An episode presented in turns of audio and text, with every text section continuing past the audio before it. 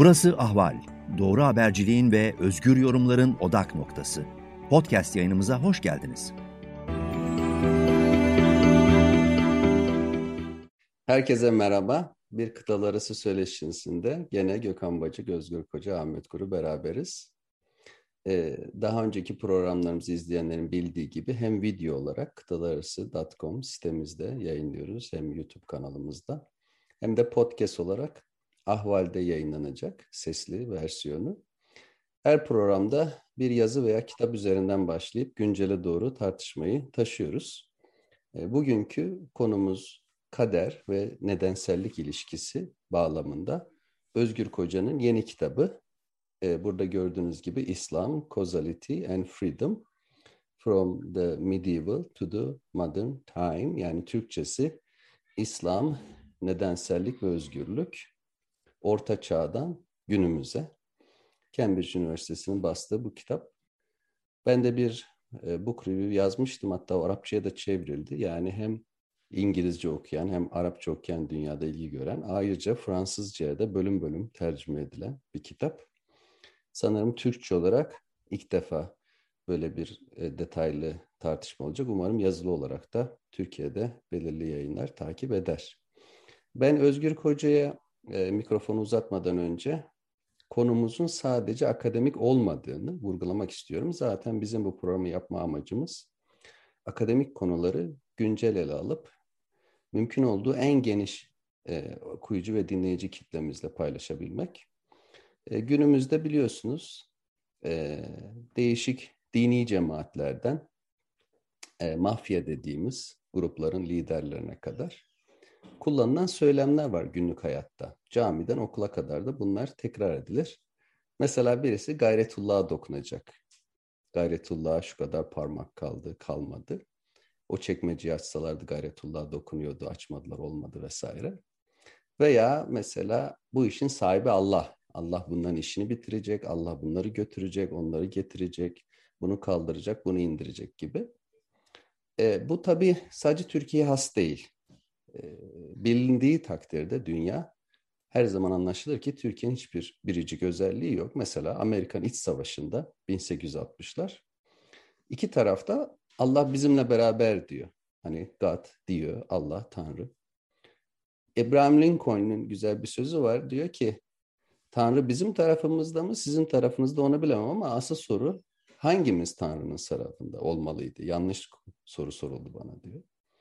Şimdi bu bağlamda okununca Özgür Koca'nın kitabı aslında günlük tartışmalarla çok ilişkili. Tanrı'nın bizim hayatımıza, gündelik hayatımıza, siyasi iktidara, zulüm edene etmeyene müdahalesi var mı yok mu? Tarihten bugüne nasıl bir müdahale var? İnsanın bireysel özgürlüğü, cüz irade, külli irade ilişkisi, tabiat olayları, büyü, dua bunların hepsi birbiriyle ilişkili bir şekilde Özgür Koca'nın kitabında tarihten günümüze geliyor. Ben uzatmadan sözü kendisine bırakıyorum. O önce kitabı bize özetledikten sonra biz de Gökhan Bacık'la beraber eleştiri ve sorularımıza devam edeceğiz. Buyurun. Teşekkürler Ahmet. E, yani istersen ben nasıl e, kitabı yazmaya karar verdiğimle başlayayım. Doktor yıllarımda e, karar vermiştim. E, eskiden beri din ve bilim ilişkisine e, bir ilgim vardı benim o tartışmaya. Yani din ve bilim arasında gerçekleşen e, es, e, fizik ve matematik anlattım yıllarca. E, sonra e, dine ve felsefeye de ilgim çok büyüktü. Şimdi bu ikisi arasındaki ilişkiyi incelerken din ve bilim arasındaki tartışmaya yakından bakmaya çalışırken Orada pek çok sorunun esasen bu ikisi arasında gerçekleşen tartışmada pek çok sorunun İngilizce causality, e, Arapçası illiyet, e, sebep ve sonuç arasındaki ilişkiyi nasıl anladığımızla çok ilişkili olduğunu, yani bu tartışmadaki ana mevzuların sebep ve sonuç arasındaki ilişkiyi nasıl anladığımızla çok yakından alakalı olduğunu anladım. E, yani illiyet sorusuna neredeyse e, gelip dayanıyor pek çok mesela. E, onu nasıl anladığınızla e, o telif yapıyorsunuz, yapmıyorsunuz, e, arada bir tartışma görüyorsunuz veya görmüyorsunuz. Yani bu mesele çok önemli gözüktü gözüme ve bununla alakalı e, doktora çalışmamda da Gazali ve İbn Arabi ve Said Nursi üzerinde e, bu meseleyi inceledim. Ama bunun yeterli olmadığını fark ettim ve e, daha geniş e, İslam tarihi boyunca bir serüvene çıkayım. Bunu böyle bir anlamaya çalışayım. İslam tarihinde e, illiyet meselesi ve bununla bağlantılı olarak insanın iradesi, özgürlüğü, e, Tanrı'nın müdahalesi, e, Tanrı ve alem arasındaki ilişki. Esasen Tanrı ve alem arasındaki ilişkiyi biz e, kozalite e, ve işte illiyet e, ile bağlantılı olarak anlıyoruz. E, ve çok e, fevkalade önemli görünüyor. Hatta Batı felsefesinde okunca mesela Kant gibi bir insan okursanız esasen meselenin onda da e, tamamen e, kozaliteye dayandığını görürsünüz. Özgürlük ve işte fen, fenomenler ve nümenler arasındaki ilişkiyi falan incelerken orada detaylara giremeyiz şimdi ama mekan ve zaman içinde gerçekleşen hadiseleri birbirine işte kozal bir zincirle bağlantılı olduğunu burayı anlayabileceğimizi ama nümenler orada kozalitenin olmadığı yani numenler aslında onun için nume, numena dediği şey kozalitenin cari olmadığı alem oluyor. Yani fenomenler ise fenomenler ise koz, yani bu iki bu çok temelli ayrımı o da kozalite üzerinden yapar. Şunun için verdim bu örneği yani çok temelli bir şey bir soru bu. Çok önemli bir soru gibi göründü gözüme ve de bu İslam tarihi içerisinde anlamaya çalıştım. Bunu yaparken de şöyle bir metot izledim. E, dörde ayırdım e, e, görebildiğim kadarıyla İslam tarihi içerisindeki okulları veya akımları, belli başlı düşünme tarzlarını. Bunlardan e, bir, birincisi felsefeydi. E, Meşşaiyun, e, e, ibn Sina, Farabi, İbn Rüşd gibi insanlar. Sonra İşrak okulu var, İşrakiyun. E, bunlar da işte Suhreverdi gibi, Molla Sadra gibi insanlar. Sonra tasavvuf ekolleri var. Özellikle tasavvuf metafiziği. Ya Sufi metafiziği. Bunun içinde İbn Arabi gibi, e, Konevi gibi, e, Davut Kayseri gibi insanlara baktım. E, ve sonra da e, kelam ekolü tabii ki bun, bununla ilgili olarak çok söz söyleyen kelamcılar. Bunun içinde Mutezile Eşari ve biraz da Maturidi doktrinlerine baktım. Yani şöyle şu dörtlü kelamcılar, felsefeciler, e, sufiler ve de işrak e, okulu. E, bu e, dördünün meseleye nasıl yaklaştığını inceledim. E, ve seçtiğim insanları da buna göre seçtim. Yani kitapta Molla Sadra'dan Suhreverdi var, İbn Arabi, e, sonra İbn Sina, İbn Rüşd, e, e, kelamcılardan Gazali, Razi, e, Seyyid Şerif Cürcani e, ve, ve daha erken Eşari teolog, teoloji, e, e, Eşari kelamcıları, Eş, e, Eşari'nin kendisi gibi talebeleri, e, Bakırlerni gibi, Cüveyni gibi insanlar. E, yani böyle bir genel bir resim çizmeye çalıştım kitapta. E, tabi bu da yetmedi. E, çünkü e, mesela hani tarihsel bir inceleme olarak kalmasın da arzu ettim. E, ve bunu e, en son e, en son bölümde de e, modern bilim ve tartışmasına uyguladım. Aslında bu senin dediğin gibi uygulanabilecek çok çok farklı yerleri var. Burada politik ve siyasi özgürlükten tut. Sonra söylemlerimize gelmişti. Sen az önce örnek verdin. Gayretullah savaş açmak diyordu. Gerçi dokunmak demiyor galiba o. E, Değil mi? Böyle bir o ifadeler. Yani aslında günlük hayatımızı nasıl organize ettiğimiz, dini nasıl anladığımız, Cenab-ı Hakk'ın e, varlık ile ilişkisini nasıl anlamlandırdığımız falan esasen hep bunun arka planında bizim e, kozalite sorusunu e, kozalite sorusuna nasıl cevap verdiğimiz var. E, yani bunun bazen farkındayız, bazen farkında değiliz belki de. Ama kozalite sorusu esasen neredeyse pek çok düşünsel aktivitemizin arka planını oluşturuyor.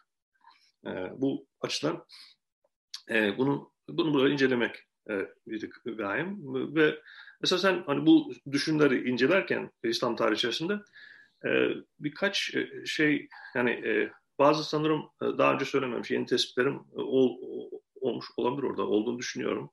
E, yani e, öbür taraftan da e, benim için güzel bir serüven oldu ve de e, gerçekten e, çok etkileyici insanlar olarak gördüm. Yani bu, bu düşünleri çok büyük gerçekten, çok büyük kafalar. E, e, Gazali'de yani kelamcılar da hakeza kendi düşünsel aktivitelerinde epey ileri seviyedeler.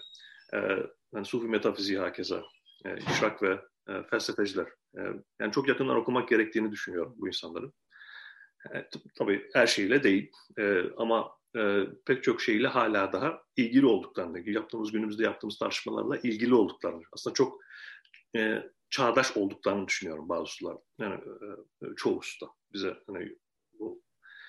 Peki e, hani bu kozalite ile ilgili e, niçin bu yolculuğa?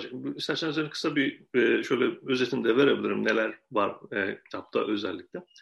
E, dediğim gibi ben İşari ve Mutezile kelamcılarıyla başlıyorum. E, bu ikisinin arasında kıyasla. E, vardığım sonuç şu oldu.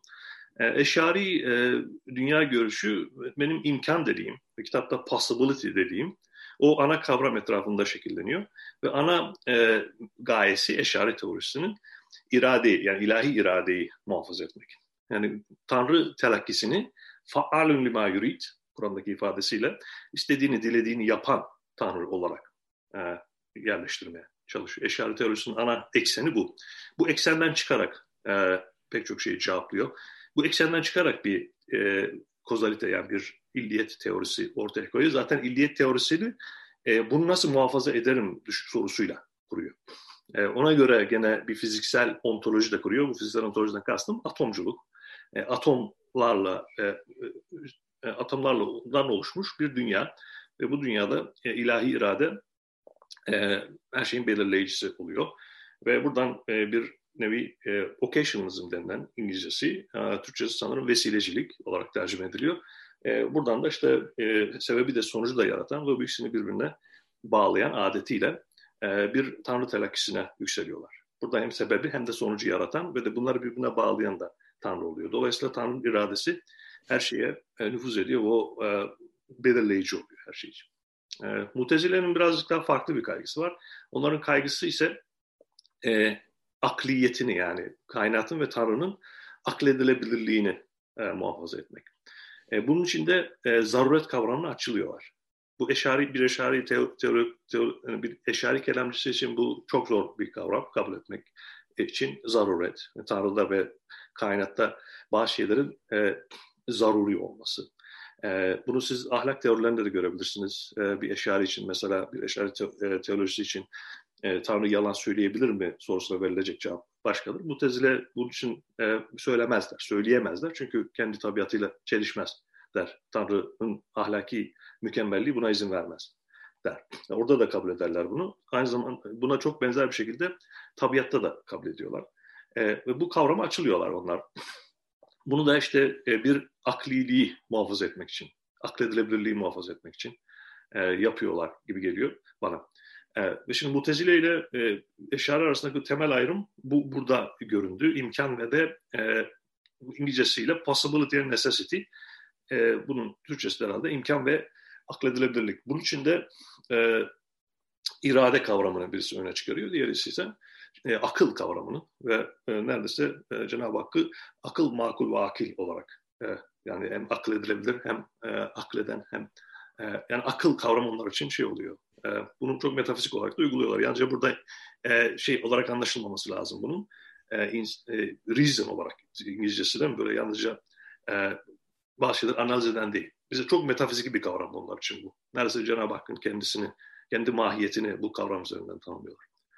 Şimdi bu burada bir ayrım gördük şimdi. Ben sonra e, tarihi de birazcık e, bu ayrımdan başlayarak okuyorum ve de e, ibn Sina'nın yaptığı çok ilginç bir şey var orada.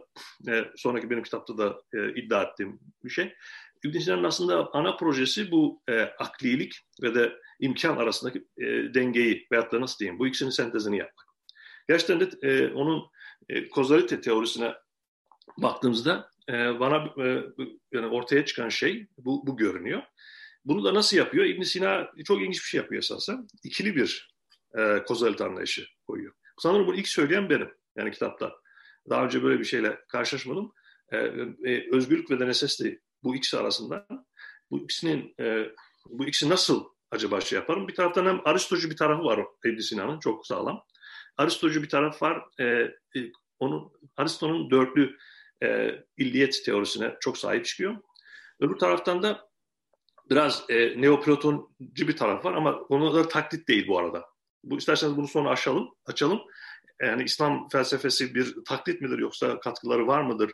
E, öncesini yani yalnızca Yunan e, düşünürlerini bir nevi pasif olarak taklit mi etmiştir yoksa e, orijinal bir e, okul mudur falan. E, isterseniz bunları sonra konuşalım. E, orada söyleyeceğim şeyler olabilir. Ama burada e, gördüğüm şey e, orijinal bir düşünürle karşı karşı olduğumuz e, ibn Sina e, ve de e, orada yaptığı şey bu ikisini telif etmeye çalışmak. Bunu da yapmak için de vücut kavramını öne çıkarıyor. Vücut varlık demek. E, böylece karşımıza ikili bir teori koyuyor. Bir taraftan Aristocu bir şey var, e, son derece tabii, tabiatla alakalı hareket ve maddeden başlayan bir illiyet teorisi var. Bu tabiatı nasıl çalışacağımızla alakalı. E, her şeyin sebebi vardır. Yani şeylerin sebepleri vardır. ona göre anlaşılmalıdır. Tabiat sanki böyle bir sebepler zinciri olarak anlaşılmalıdır. Böyle çok fazla hani kırılan, kesilen bir sebep e, sonuç ilişkisi değil. Bu eşerlerin adet teorisi bazen biliyorsunuz adet e, Allah'ın adeti kırılabilir. E, dolayısıyla e, e, yani dolayısıyla e, karşımızdaki dünya e, aslında hani e, bilimsel olarak çalışılsa da e, sürprizler dünyasıdır. Onun için imkan kavramını öne çıkarıyorlar. Yani imkan dünyasıdır o. E, orada bir necessity görmezler. Ha. Şimdi burada e, bunu yaparken ibn Sina e, varlık kavramını, vücut kavramını öne çıkarıyor. Ve de ikili bir şey. Birisi Aristocu e, billiyet teorisi. Birisi de e, Tanrı'yı vacibül vücut olarak yani vücudu gerekli olarak tanımladığı için ve de tek bir tek olur. Bütün e, varlık aleminde e, vücudu necessary, gerekli olan bir tek Tanrı'dır. Yani bir, bir tek varlık olmalıdır. Ve o varlık kendi vücudundan e, mümkün varlıklara vücudunu verir. Ve de bu yani varlığını verir. Bir nevi varlığını hediye eder onlara. Ve de burada bir şey çıkıyor karşımıza. Yani o varlığın hediyesi, varlığın bütün diğer varlığa feyezan etmesi Arapçasıyla. E, onlara akış yani. O akış e, bir nevi o varlığın da e, e, illiyetinin sebebi oluyor. Yani o varlıkların gerçekten hakiki bir e, agent dediğimiz yani o agency değil mi? Hakiki bir fail olmalarının da sebebi oluyor. E, yani bir taraftan çok determinist bir kozalite anlayışı veriyor gibi ama bir taraftan bütün bu esasen tabiatta gördüğümüz hadiseler o varlık çerçevesi içinde gerçekleştiği için siz de o varlık akışına katıldığınız için siz de bir taraftan da o e, fail olmuş oluyorsunuz. Yani bir taraftan necessary bir durum var ortada, öbür taraftan e, faillik var. E, hani yanlar yani ekstra bir not olarak söyleyeyim. Burada esasen Kant'ın da önerdiği çözüme çok yakın bir şey çıkıyor karşımıza. Bunu da isterseniz açabiliriz sonra. E, bu Batı felsefesi içinde de bu tartışmalar çok yapıldığında hani bir taraftan science karşımıza çok determinist bir world dünya koyuyor diyor Kant. Ama bir taraftan da özgür olmalıyız yoksa böyle yani ahlak olmaz. E, Kant'ın da mesela en çok e, kafasındaki bir büyük soru buydu. E, sanki çok ona benzer bir şey çıkıyor. E, bir manzara çık- çıkıyor benim İbn Sina'da görebildiğim kadarıyla karşımıza. Zaten bunu ilk söyleyen işte kitapta e, bir tane tam, e, umarım doğru bir okuma yapmışımdır orada. Sonra evet e, sonra felsefecilerle devam ettim. İbn Rüşd gene çok önemli bir, bir katkı sağlıyor. Onun mucize üzerine özellikle tartışmaları, e, Sharia Question'ımızda getirdiği e, eleştiriler. Yani mesela mucize anlayışına kısaca e, girebilirim burada. Gene e, ibn Sina'ya yakın bir şekilde o da e, şey e, kainatı bir e, network of yani bir nevi şeyi yani bir e, illiyet network olarak görüyor. Ve de e, yalnız e, bizim bu e, kainatın çok kenarında durduğumuzu da düşünüyor. Yani kainat esas mesela mucizeleri inkar etmiyor. Mucizelerin literal anlamlarını da inkar etmiyor. Ama e, bir nevi illiyeti olan mucizeler olarak bunları e, şey yapıyor, tanımlıyor. Bu şuna benziyor yani basitleştirecek olursam mesela şu an biz Zoom üzerinden birbirimizle konuşuyoruz. Sen oradasın, ben buradayım. Aramızda binlerce bu binlerce kilometre mesafe var. Aynı anda konuşuyoruz. Şimdi bunu e, 100 yıl önce insanlara göstersek muhtemelen bunun bir mucize olduğunu düşüneceklerdi. E, yani olmayacak şeylerdi bunlar da. Sen oradasın ben buradayım. Uç, uçtuğumuzu söylesek 200 yıl önce insanlara. Burada demek istediği şey şu.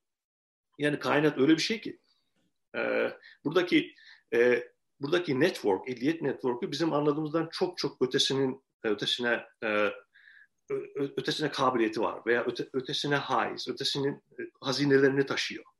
E, biz yalnızca etraf biraz böyle onun toprağını silmiş durumuz ama eğer ona ulaşırsak şey olur diyor. Yani bu onu anlayabiliriz. Dolayısıyla yani e, Musa'nın asası yılana dönüşebilir.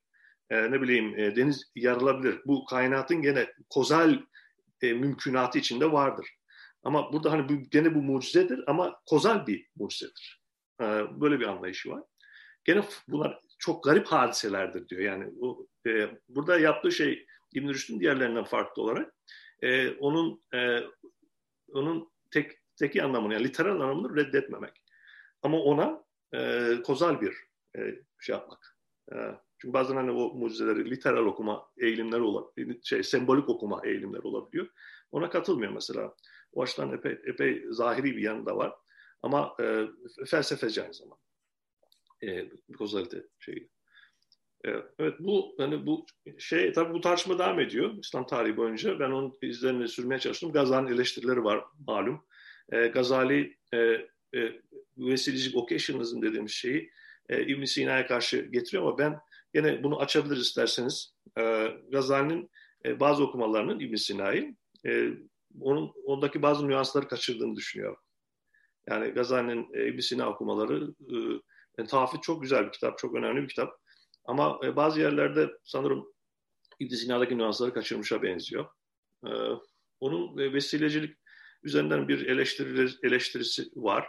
E, e, daha geniş olarak hani eleştiriler onun e, daha, daha teolojik boyutlarda da var biliyorsunuz. Tanrı'nın iradesini ama merkeze al, alarak. Mesela tehafütü bakarsanız, yakından okursanız gene yaptığı en önemli şeyin e, eşyari geleneğinin devamı olarak e, Tanrı'nın iradesini koruma mücadelesidir tehafüt.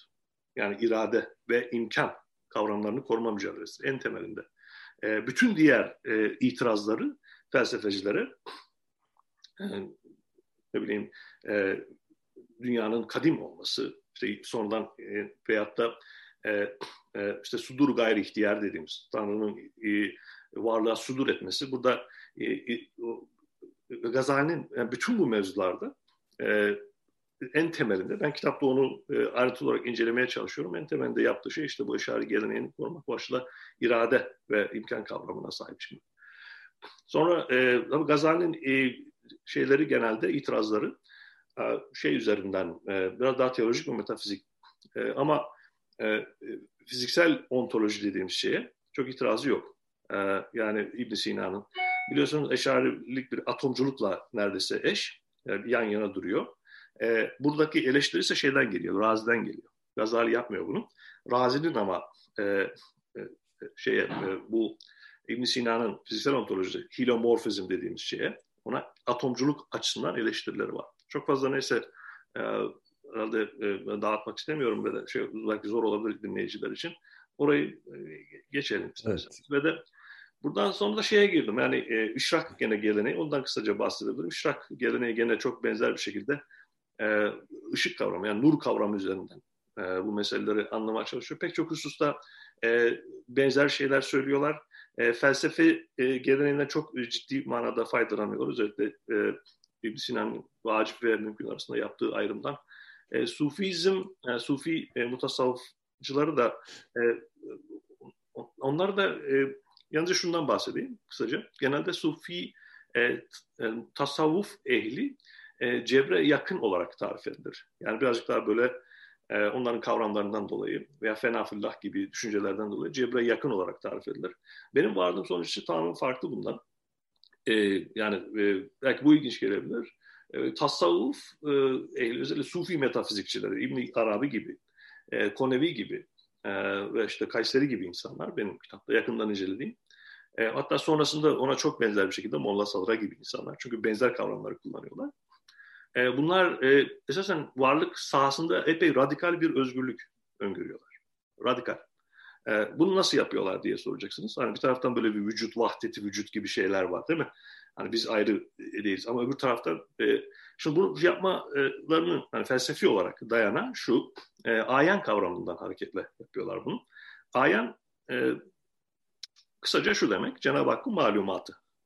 Yani biz Cenab-ı Hakk'ın malumatında onun birliğini selbetmeden, onun birliğine e, nasıl diyeyim, onun birliğini almadan ondan, onda vardık diyor. Çünkü Cenab-ı Hak aynı zamanda akıl, akil ve makuldür.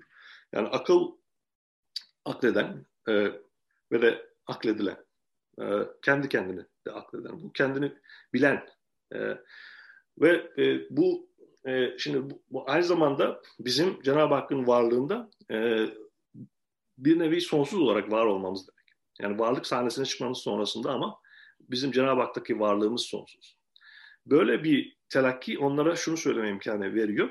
Eğer biz Cenab-ı Hakk'ın e, Cenab-ı Hakk'ın varlığına varız. E, bizim e, varlığımız bizim Cenab-ı Hakk'ın varlığına vabeste. Ona bağlı. Ama öbür taraftan da böyle bir sonsuz bir başlan, başlangıcı olmayan bir varlık. Çünkü Cenab-ı Hakk'ın varlığında varsınız siz. Onun malumatı olarak varsınız.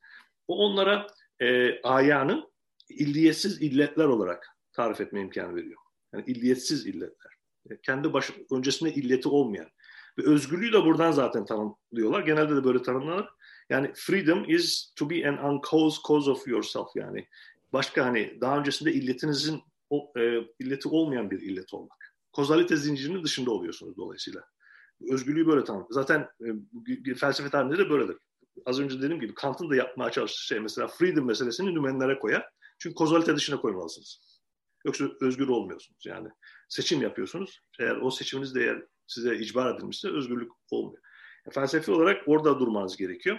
E, ve, ve yaptıkları şey e, ayan kavramı üzerinden ayanı Cenab-ı Hakk'ın sonsuz malumatı, başı olmayan malumatı olarak tarif etmek. Onun vücudunda, onun vücuduna katıldı ve onun vücudunun bir e, iktizası olduğu için böyle tarif ediyorlar.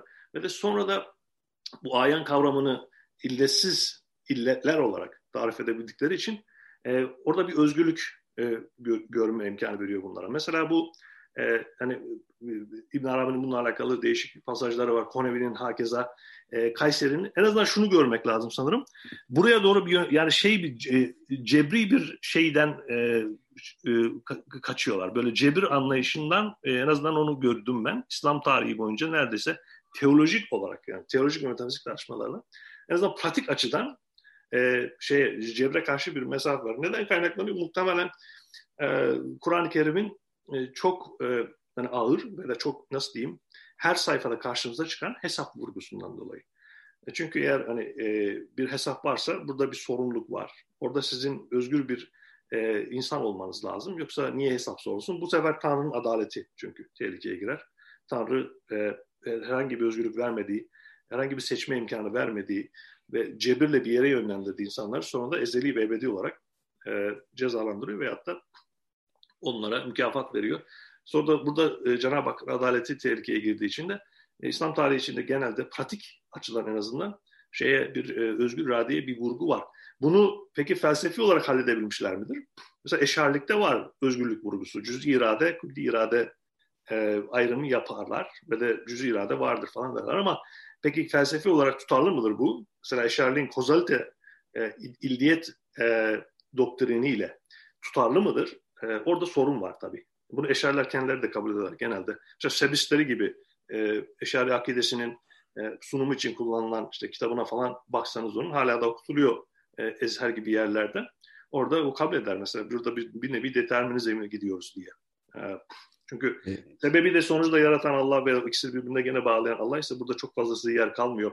E, siz, sizin illiyetinize çok fazla yer kalmıyor. E, burada şu da var, Batı, sanırım Batı dünyasında da İslam dünya, İslam felsefesi ve İslam düşüncesi, nasıl felsefe demeyeyim yalnızca, İslam düşüncesi okunu, okunurken sanırım bu ustaki nüansta kaçırılıyor. Çünkü genelde occasionalist olarak, mesela benim kitapta vardı önemli sonuçlardan bir tanesi buydu. Genelde vesileci ve occasionalist, çok katı bir determinist, e, ilahi iradenin e, her şeyin belirci, belirleyicisi olduğu bir dünya gibi. E, hani İslam düşüncesi böyle okunuyor gibi. Yani Batı'da da görüyorum ama benim sanırım yaptığım şey orada esasen çok daha e, e, özellikle e, felsefeciler, sufi metafizikçileri ve de işrak düşünürleri arasında yaygın olan değişik bir tarz bir e, kozalite anlayışının olduğunu gördüm. Bu da İstersen bir, biraz toparlayalım mı? Çünkü e, yarım saatimiz doldu. E, o çok olmuş. E, o zaman ben istersen e, zaten hani e, e, bunlar o, o e, benim katılımcı e, illiyet doktrini dediğim şeylerin de epey e, ben yaygın olduğunu gördüm. E, vesilecilik e, kelamcılar arasında özellikle yaygın. E, bazı yani kelamın tesiri altında kalmış e, sufi e, okullar arasında da yaygın. Ama hani sufi metafiziği farklı bir şey. E, o da biraz farklı. Orada daha katılımcı e, şey teoriler hakim. E, felsefeciler arasında hakeza e, bu hakim e, ve de e, e, işrak arasında o hakim. E, istersen burada şey yapayım, burada burada, burada susayım. Valla çok teşekkürler. Şimdi benim önerim şöyle. Ben iki madde söyleyeyim sonra Gökhan Bacık'a vereyim. Gökhan Bacık e, fikir, eleştiri ve sorularını yönetsin. Sen ikimizi topla bir, bir daha mikrofona al. Şimdi öncelikle e, ben kitabı iki defa okudum. Çok harika özetledin. Tebrik ediyorum. E, hakikaten etkileyiciydi. Benim de daha iyi anlamama vesile oldu. Çok etkileyici bir özetti. Teşekkürler. Şimdi iki önemli sorun var benim. Yani bana göre önemli gelen. Bir, e, gerek senin şimdi bu yarım saatlik özetinde, gereksi kitapta e, çok ciddi bir özgürlük ve irade vurgusu var. Ve bunu ilginç bir şekilde Orta Çağ'dan günümüze cebri bulunan eşari dahil yapıyorsun. Kıtalar arasında da bir yazın çıkmıştı. E, tasavvuf, sufizm, felsefe. Orada da aslında e, bu felsefe ve sufizm, felsefe kelam çatışması yerine birliktelik sunuyordum. Ama bu benim gördüğüm, gözlemlediğim İslam dünyası bu değil.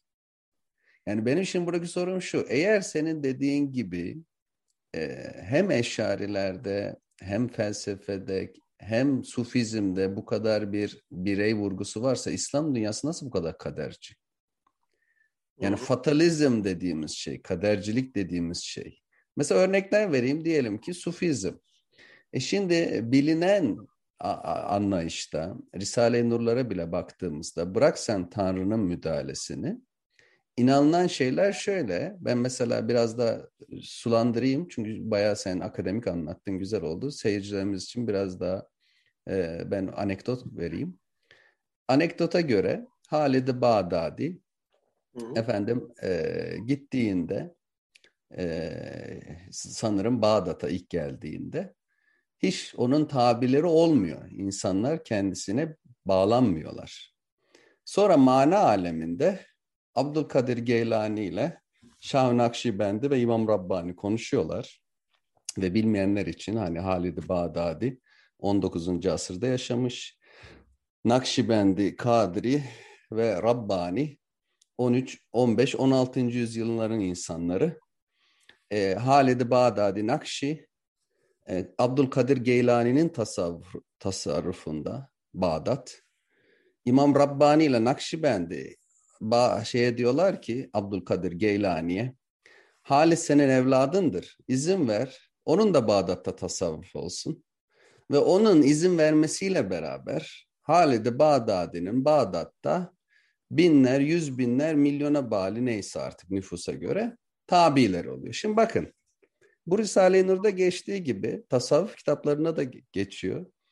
Ve bunu anlattığında hani biz e, illa bir tarikat müridi, ilkokul mezunu bir insan değil, üniversite mezunu insanlar bile bu anekdotu duyduklarında e tabii ben çok insana söyledim. Dedim ki ya bu bana çok saçma geliyor, saçma sapan geliyor. Bana dedikleri cevap şu. Neden olmasın hocam? Aa ne demek saçma ne demek? Sen kimsin saçma diyorsun. Şimdi bakın buna inanıyorsanız yani Bağdat'a geldim Halid-i Bağdadi 19. asırda mana aleminde tasavvuf, tasarrufu devam eden 3-4 şahıs var. Bunlar 500 yıl önce yaşamış. Abdülkadir Geylani tamam deyince de binlerce insan bunu. Şimdi o binlerce insanın freedom'u var mı? Özgürlüğü var mı o binlerce insanın? Yok. Robot gibi. Çünkü 500 yıl önce yaşamış bir adam diyor ki tamam ben izin veriyorum tasarruf alemi açılsın binlerce millet mürit oluyor. Şimdi bakın bu öğretide sıfır özgürlük, cüz irade. Ve bu, bu, bu anlattığım anekdot benim anladığım, gözlemlediğim Türkiye'deki tarikat, cemaat, Türkiye'yi bıraksan yani İslam dünyasındaki yaklaşım tarzı budur. Yani sadece Cenab-ı Allah'ın Tanrı'nın müdahalesi değil, peygamberin tasavvufu var. Peygamber geliyor, işte burası benimdir diyor, Anadolu'yu bırakmam diyor. Peygamberin dışında Hazreti Hamza geliyor, Efendim AKP'lileri ben takip ettim. 15 Temmuz'da Bursa'daki evliyalar durdurmuş 15 Temmuz'u. Ee, yani Bursa e, işte şeydeki evliyalar var, Ankara'da var, Erzurum'dan kalkıp geliyorlar, geceleri yapıyorlar. Mekke'ye gidiliyor, orada görülüyor, geliyor. Bak hocam yani bırak sen Tanrı'yı. Biz Zeus şey Yunan tapınaklarındaki Yunan tanrılarından daha fazla tanrı var. Bunlar mesela her yıl toplanıyorlar. Bakın ben e, Süleymancılık çalışan bir arkadaşıma sordum. Dedim ki e, bir, bir Gavs-ı Azam varmış. Kutbu Azam Muhittin Arabi'nin dediği gibi. E, dörtler, yediler, kırklar var. Ve bunlar her yıl toplanıp yılın belirli bir gününde o yıl olacak olaylara karar veriyorlarmış. E dedim ki buna inanıyorlar mı? O dedi ki bana mesela e, sadece yaşayan şeyh değil Süleyman İlmi Tuna'nın da bu karar ölmüş olmasına rağmen o yıl olacak olaylar hakkında kararlar. E, yani o dünyada olup binen olayları Gauss Kutup yediler ve kırklar oturup yılda bir defa karar veriyorlar. Ve sen ben orada piyonuz, bizim özgürlüğümüz, bizim irademiz söz konusu bile değil. Ve en basitinden de mesela ölürken birisi mürit, şeytan bir bardak soğuk suyla geliyor ve diyor ki e, imanını çalmak için. O sırada şeyh geliyor, sufi şeyh imanını garanti ediyor, şeytandan kurtarıyor. Bunu ben bir tarikat ehli birisine sordum. Dedim ki buna inanılır mı? Ölüm döşeğinde şeytanı bir bardak suyla gelecek, şeyhin kurtaracak, şeyh olmayan şey şeytan. Dedi ki bütün tarikatçılar buna inanır, yüzde yüz dedi yani. Şimdi ben uzatmayayım, kimseye de bir hakaret için falan anlatmadım bunları. Samimane soruyorum herkese.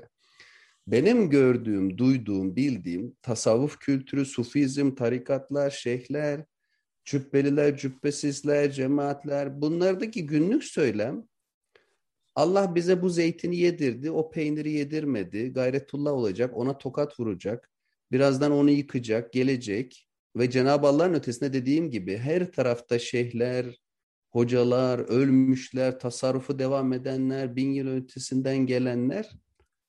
Halbuki senin kitapta anlatılan sufizm, ve Cebriye bildiğimiz eşari bile teorik olarak sen çok güzel dokümente etmişsin. Beni ikna ettin. Ama bunları ikna edemezsin. Yani İslam dünyasındaki Müslümanlar senin kitabı ya okumazlar ya da okusalar bile e, onların öğretisi çok başka. Farklı yani çok farklı alemlerden konuşuyoruz. Ben bunu bugün e, bu kadarla bitireyim. Sanırım ne dediğim anlaşıldı. Uzattıysam da kusura bakmayın. Evet. Ya bu, bu büyük bir soru istersen e, kısaca Tabii söyleyeyim. E, Olur. E, şimdi tabii e, e, bazı düşünürlerin, kitapta yaptığımız şey, e, bazı düşünürlerin bu ustaki yaklaşımlarını falan analiz etmek. E, bunların e, bunlar hani bunların tesirleri var kesinlikle e, geniş halk kitleleri üzerinde ama e, daha ziyade politik ve siyasi hadiselerin de e, tesirleri var. E, dinin güçle olan ilişkisinin e, tesiri var. E, yani o orada farklı dinamikler sanırım devreye giriyor. Popüler İslam'da. Yani ben bir İbn Sina'yı analiz ederken, bir İbn Arabi'nin Fusus'una analiz ederken e, o pek çok Sufi dediğiniz insan muhtemelen Fusus'u okumamıştır bile. İbn Arabi, yani bırak İbn Sina'yı okumak. E, yani hani, çok çok uzak şeyler olarak görülüyor sanırım. Hani popüler İslam'ı şekillendiren dinamikler farklı olmalı epey. Evet. ve özellikle de siyasileşmesi dinin. E, çünkü siyasileşen din biraz cebre ve e, bu tarz şeylere yakınlaşır. Çünkü bu tarz şeylere inanan kalabalıkları yönetmek daha kolaydır. E, çünkü hesap vermezsiniz. Hesap vermek zorunda olmazsınız. Çünkü zaten e, kainat sürprizlerin olduğu yerdir. Sistemin olmadığı yerde hesap da vermezsiniz. Yani ben sanırım bu burada daha ziyade olan şey e, bu metafizik teolojik tartışmaların tesirinden ziyade e, dinin senin de kitabında bahsettiğin gibi ulemanın state ve ulema ve devlet arasında oluşan o ilişki olabilir. Yani dinin güç ile evlenmesi e, ve buradan sonra da e, daha e, yönetilmesi kolay kalabalıklar e, var edilmesi. O proje, o geniş proje şuurlu veya şuursuz olarak yapılıyor bilemiyorum ama onunla alakalı olabilir. Şimdi bu bir. E, e, muhtemelen o, odur yani. E, ikincisi şu. E, peki teorik olarak e, var mı boşluklar? Mesela ben hani eşarlikte e, kitabın sonlarına doğru e, eşarliğin hem e, bazı kendimce güçlü gördüğüm yanlarını özetliyorum. E, gerçekten de güçlü gördüğüm yanları var. Mesela kozalite biz e, sebep ve sonuç arasındaki ilişki gerçekten de gözleme bağlı olarak inşa etmiyoruz. Orada zaruri bir ilişki görmüyoruz. Mesela burada çok böyle tecrübi yani e, yerden çıkan, gözleme dayalı bir yerden çıkan bir kozalite analizi var. Eşarliğin bu güçlüdür bence. Yani e, önemsenmesi gereken bir analizdir ki Batı'da da bunu David Hume gibi insanlar yapar. Ki e, David Hume da biliyorsunuz sonradan Kant'ı falan etkiler. O da Batı felsefesinde çok güçlü bir damar da var, orada da vardır ve bu e, esasen çok e, önemli bir gözlem. Eşarlık bunu ilk yapanlardandır. Bak bu güçlü bir taraf. Ama bir tarafta mesela e, sanırım istismara açık veya zayıf bulduğum yanları da var. Mesela adet kavramı. Senin bu dediğin şeyin teolojik temeli o olabilir. e, adet kavramını mesela e, adet şudur eşarlik, eşarlik için. Sebep ve sonuç arasındaki ilişkiyi Cenab-ı Hak e, adetine bağlı olarak e, düzenli bir şekilde devam ettirir. Onun adetidir. Ama hemen ardından da şu gelir. Şimdi peki e, mucizeler nedir? O da Cenab-ı Hakk'ın adetinin kırılmasıdır. Yani nasıl her ne kadar işte Kur'an-ı Kerim'de onun adeti değişmez dese de e, e, bazı hani Eşer kelamının kanaati mucizelerin adetin kırılması hadiseler olduğudur. Şimdi buraya kadar e, tamam diyelim ama şurada bir şey şöyle bir problem çıkıyor. Sonra bu adet kavramını e, çok iyi tanımlamamış gibi görünüyor Eşer geleneği. Mesela Bakırlani'ye baksanız adet yalnızca peygamberler için çok cüz'i bir iki hadisede kırılmıştır, kırılır. Yani o da peygamberin davasını tasdik için Cenab-ı Hak tarafından. Yani yalnızca orada. O yalnızca peygamberlerle sınırlar onu ve peygamber hayatı içinde de çok yani çok marjinal hadisedir adetin kırılması da bakırlar. Ama başka bir tarafa gitseniz adet e, biz kırıl, adetin kendisi değil ama adetin kırılması hayatı tanımlar hale geliyor. Ee, yani orada bir şey o adet kavramı istismara açık bir şekilde sanırım e, tanımlanıyor. Bazısı için çok marjinal bir hadisedir. E, e, bütün kaynakta ama bazısı için hayatın tanımı adetin kırılmasıdır. Yani. Adet değil hatta. Bunun için hani gayretullah'a dokunmak, sonra bütün bu e, ne bileyim keramet kültürü veyahut da beşaret kültürü, rüya kültürü değil mi? Yani bir nevi kainatı akli, kozaliteyle analiz etmekten vazgeçip artık bu sürprizlerle hep tanımlamak hayatı. Yani bu sürprizlerle yani kozalite değildir artık sizin hayatınızın ana ekseninde. Ama o kozalite de kırılmalardır. Şimdi teolojik olarak sanırım e, problem buradan çıkıyor. Yani e, kavramsal problem. E, bu adet kavramındaki bu nasıl diyeyim muğlaklıktan çıkıyor. Teo, Aşerli'nin e, teolojik olarak sanırım kritize edilmesi gereken nokta burası. Başarılı bulduğum taraflarından ziyade Eşarli'yi teolojik proje olarak ben zayıf gördüğüm alanlardan birisidir bu. Adet kavramı. Özgürlüğü gene kozaliteyle telif edememesi başka zayıf gördüğüm yanlarındandır. Buna bağlı olarak e, Teodise hadisesi, ilahi justice yani ilahi adalet, e, e, şer'in varlığı bu tarz şeylerde yani teolojik olarak kritize edilebilecek buna bağlı olarak yerleri var. E, yani hem negatif hem pozitif benim görebildiğim hani, e, bir analizini yapmaya çalıştım. Bu adet kavramı yani. Kısaca söylemek istediğim şey bu. Hem, hem senin e, ilk sorun evet. için güç ve devlet arasındaki ilişki yani bu çok fazla etkili oluyor popüler dinin şekillenmesinde. E, hem de e, teolojik olarak daha temeline inerseniz de adet kavramındaki problemi bir tanım. Evet. Çok teşekkürler. Bu arada yani ben kimse hakaret olsun diye söylemedim. Ben bu, hakikaten çelişkili buluyorum yani bu yaklaşımı sadece vurgulamak için söyledim. Yani umarım kimseye de offend olmadı yani kimseye de kişisel almasın. evet Gökhan Bacı buyurun.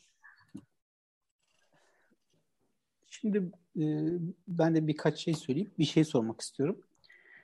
Şimdi bir kere bu nedensellik özgür David Hume'e atıf yaptı ama şunu anlamamız lazım. Bu tartıştıklarımız bizim orta çağdaki bir yani özgürlük, irade kavramı orta çağda tartışılıyordu.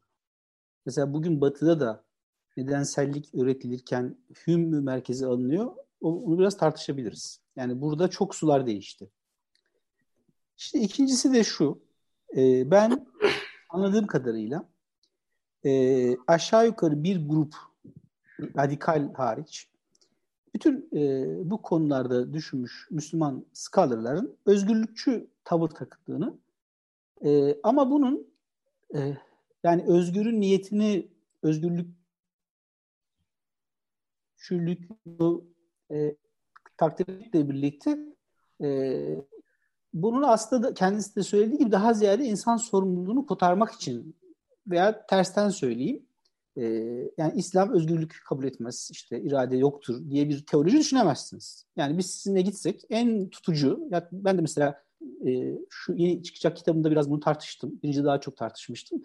İsim vermeyeyim. Türkiye'deki en bağnaz yani zamanın bir imamı vardır. Onu Tanrı seçmiştir. Onu oğlu da Tanrı'nın seçtiğidir şeklinde inanan insanların kitapları bile özgürlükçü olduğunu. Veya bildiğimiz bir örnek verelim. Mesela Risale-i Nur'da insan iradesinin olduğuna dair uzun pasajlar var. Ama onlar da kaderci yani. Dolayısıyla bu, bu özgürlükçü yorumların tam iyi algılanması gerektiğini düşünüyorum. Yani özgürlükçülükten kastettiğimiz bu mu yani? Bunu anlamamız gerekiyor. Yoksa mesela şöyle örnek vereyim. Ben e, siz de bilirsiniz mesela Şiilik seçkin bir ilahi şeye dayanıyor. Hümeyni de insana en büyük mesela şöyle bir motto var. En büyük insana özgürlüğü kader verir. Kaderi inkar eden kafasını taşa vurur. Şimdi bu paradokslar içinde de bir özgürlük söylemi var ama bu özgürlük mü? Bunu mu anlıyoruz yani?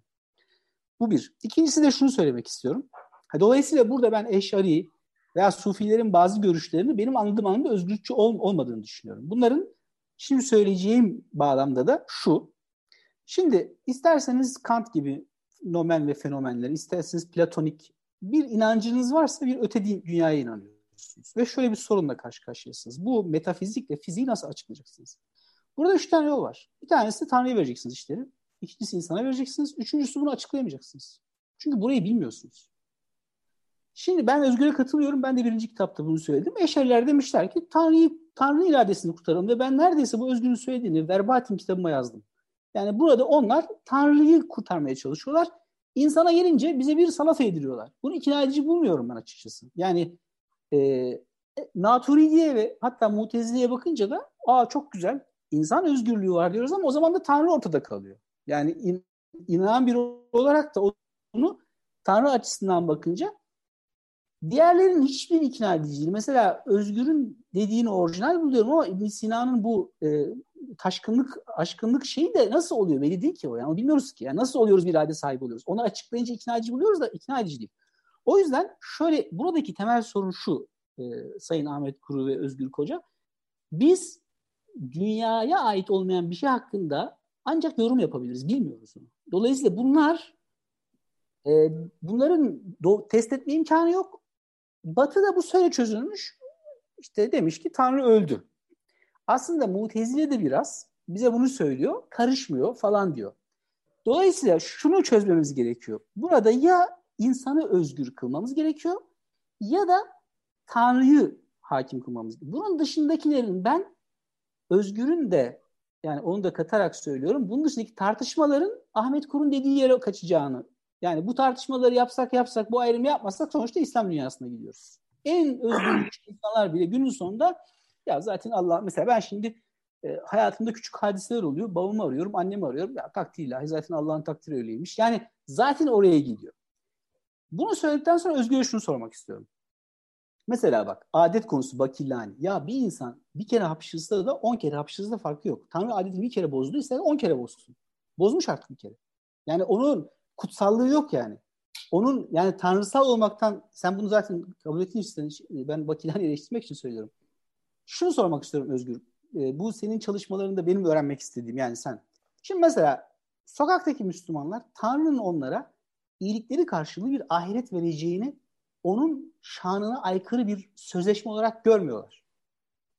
Değil mi yani? Mesela ben desem ki ya bu nasıl Tanrı'dır?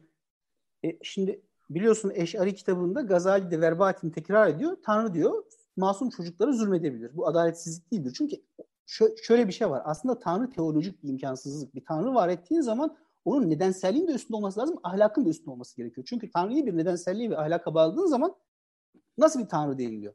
Ama buna rağmen biz şuna Müslümanlar şuna inanıyor değil mi? Veya ne bileyim Hristiyanlar da inanıyordur. Tanrı insanlara iyilikleri karşılığı ahireti verme sözü verdi. Bu onun şanına aykırı değilse Tanrı bir süre karışmayacağı ama onun zatından tecelli etmiş kurallarla işleyen bir kainat yaratması niye onunla çelişki içinde? İfade biliyor muyum? Bu sorunun düşünülmesi gerektiğini düşünüyorum. Çünkü işin özü böyle bir sözleşmenin Tanrı'ya yakışmayacağından kaynaklanıyor bütün tartışma aslında. Yani Tanrı işte o zaman işte makine gibi mi yarattı falan filan deniliyor. Dolayısıyla geçen söylediğimi söyle, e, bitirmek istiyorum. Bütün bu tartışmaların iki tane problemi var. Bak kaynağı var. Dediğim gibi bir öte dünya kabul ettiğiniz zaman bu dünya ile ilişkisi konusunda iki tane zurnanın zıt dediği şey var. Bir, buraya metafizik bir müdahale var mı? Varsa film biter. İsterse bir kere bozsun. İrade yok demektir. O kimin başına geldiyse orada irade yok demektir. İkincisi de ikincisi de sadece Tanrı'nın karışması değil, Kur'an'ın doğası da böyle bir tartışma. Çünkü Tanrı'nın karışmadığı bir dünya kurgulasam bile Tanrı sözü eğer yani Kur'an ilahi nitelikte ise gene fizik dünyada metafizik bir şey var demektir. Tanrısal bir şey. Yani gökyüzünden inmiş İsa gibi bir şey var veya bir mucize var demektir. Dolayısıyla bu iki uç arasındaki teolojik tartışmaların ben evet entelektüel olarak önemli katkılar yaptığını kabul ediyorum ama sonuçta bu tartışma şekil bir bakınız İslam dünyasına bizi daha kaderci bir noktaya savrulacak. Dolayısıyla bu soruya nasıl yani bu tartışmalardan bu soruya e, bu soruya ya böyle bir kurallar var. Bu kurallara karışılmıyor. Bu kurallara karışmaması da o da Tanrı'nın şanındandır denilmemesinin kaynağı nedir İslam teolojisi açısından? Evet, e, yani İslam teorisi açısından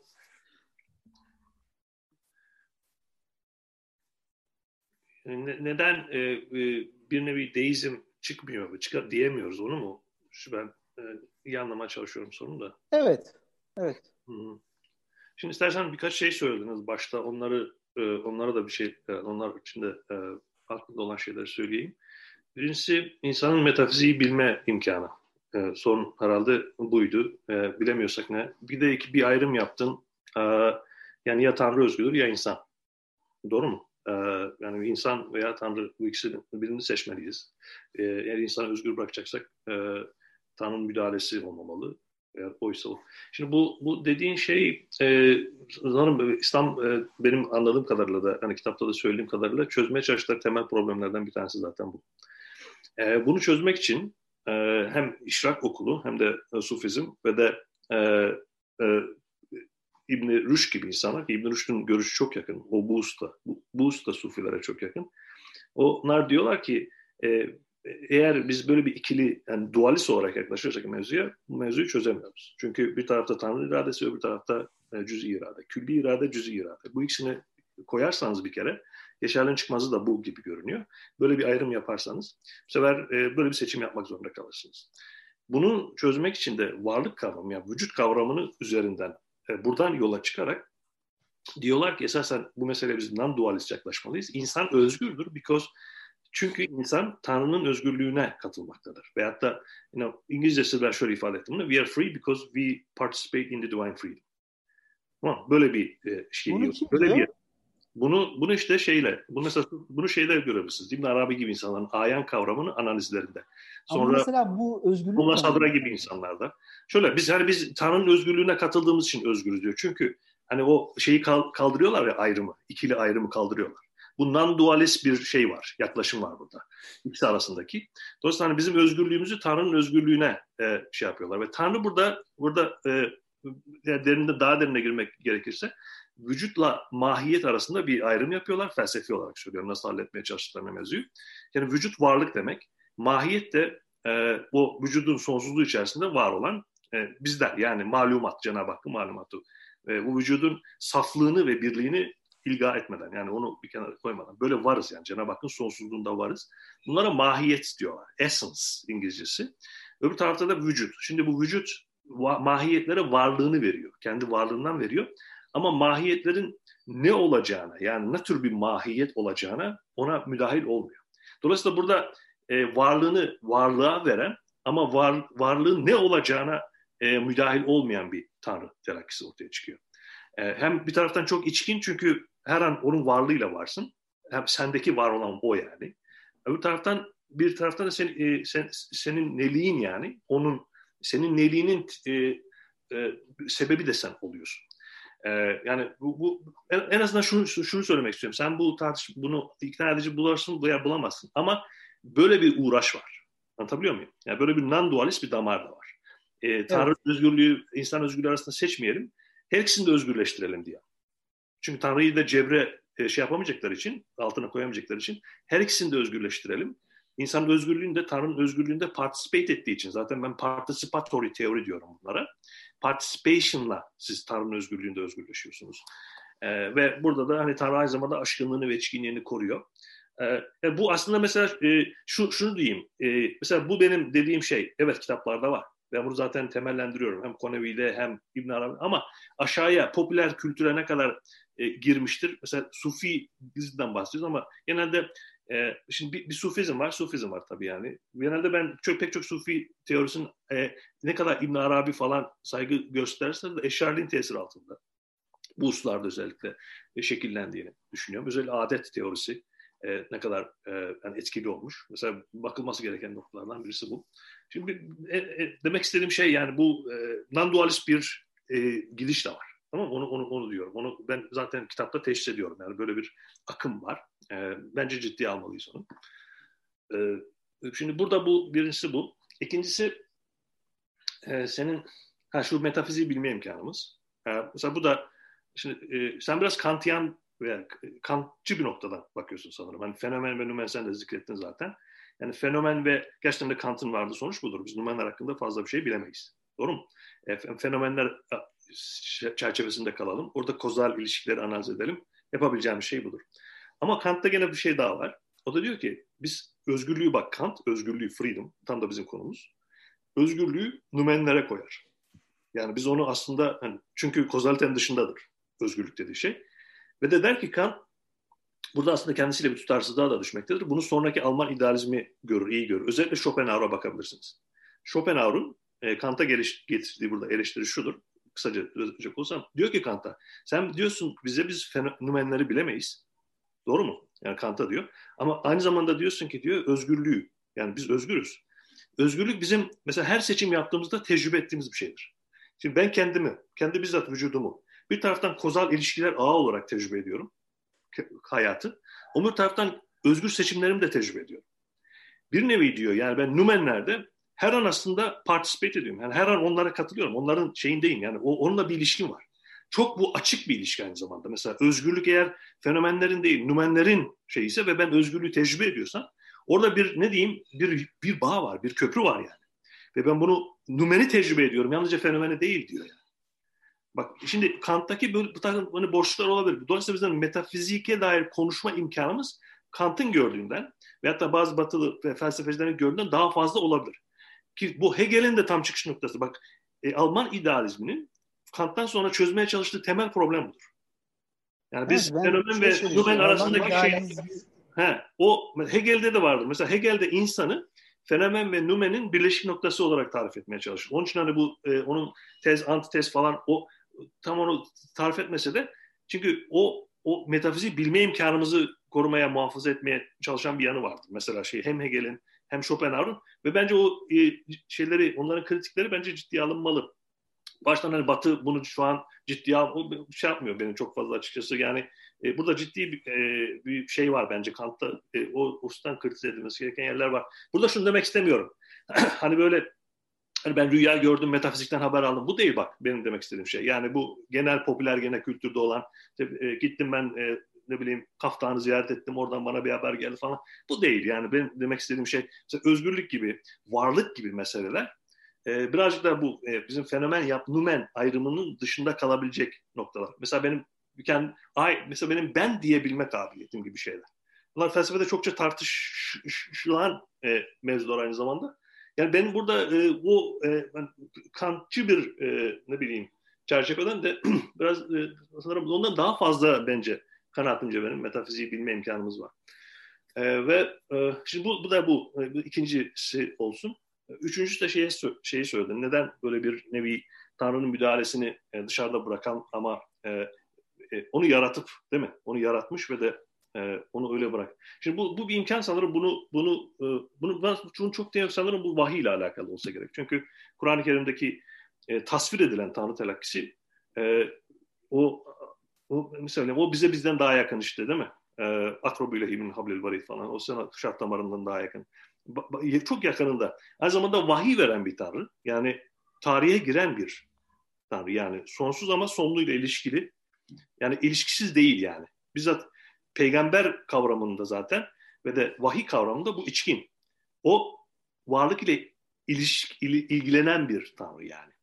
Deizmde birazcık daha yaratıp bırakan bir e, resim varsa eğer. Burada ta- tarihe giren, Tanrı ile ilgilenen, e, sonra onu bilebileceğimiz, e, ibadet ettiğimiz, dua ettiğimiz, dua ederken e, ne bileyim e, bir e, cevap alma e, ümidi taşıdığımız, e, değil mi? E, böyle bir e, her şeyde içkin olduğu için bu. Ve de hesap mesela, hesap kavramının kendisi bizzat bizi gözleyen, bakan, eden. Değil mi? Bu, bu sanırım vahiy buna çok izin vermiyor. Bak şeyi de e, belki kısaca şunu da söyleyeyim hemen. Mesela İslam felsefesi e, bu sunumun başında da söyledim ya. İslam felsefesini genelde şey e, bazen bazen bunu görüyorum. E, bu, e, Türkiye'deki falan da Türkçe yazan e, meşhur insanlarda falan da görüyorum. İslam felsefesini bir nevi Yunan felsefesinin ve e, devamı olarak görme. Pasif bir taklidi olarak görme gibi anlayışlar var. Mesela burada bile ben şeyi görüyorum, vahyin tesirini görüyorum. Bir örnek vereyim. Mesela Neoplatonculukta, Neoplatonculukta bir var ya the one, the one meşhurdur. O one sonra kendisinde işte sudur eder, varlığa varlığını verir falan. Mesela Platonis'i açsanız baksanız o size diyecek ki the one o tamamen tanımlanamaz. Bir, tamamen tanımlanamaz. Yalnızca onun hakkında diyebileceğim şey birdir. Bir de good diyebiliriz. Yani iyidir o. Bu ikisini diyebiliriz. Ama mesela onun için biz akıl kavramını kullanamayız. O bir intellekt değildir. Bir akıl değildir yani. Ee, İslam felsefesinin yaptığı temel değişimlerden bir tanesi budur. Yani e, Tanrı'yı o biri aynı zamanda akıl makul ve akil olarak tarif etmek. Yani aklı o birde eritmek bir nevi. Onunla birleştirmek. Bu Platonculukta ayrıdır. Bu ikisi. One akıl sonra gelir. Yani One üstünde hiç konuşamazsınız. Sonra akıllar teorisi geliyor biliyorsunuz. Ama İslam felsefesinin genel kanaati akıl ve biri birleştirmektir. Bu nereden geliyor? Muhtemelen gene bunun kaynağı e, bizzat Kur'an-ı Kerim'in yani vahyin e, vurgusu o da e, ilmi bizzat Allah'a verme. Yani o ilimden onu bağımsızlaştırmama veya ilmi şey yapmama. O, o ilmi ondan ayıramıyorsunuz. Anladın mı? Hani böyle bir e, şeyin oradaki e, genel vahiysel kültürün bir tesiri var İslam felsefesinin oluşmasında. Ve bu tarz e, şeyler de var, bu tarz katkıları da var ve bu katkılardan sonra da e, pek çok şey değişiyor. Yani e, verdiğiniz cevaplar değişiyor, bazen analizleriniz değişiyor. Bu, bu temel e, ayrım noktalarını sanırım görmeniz gerekiyor. Ben e, bir devamiyet görüyorum. Bir devamiyet görüyorum. Kesinlikle alıp kullanmışlar onları ve çok da etkili olarak kullanmışlar. Ama bir taraftan e, sanırım bu nüansları da görmemiz gerekiyor diye düşünüyorum.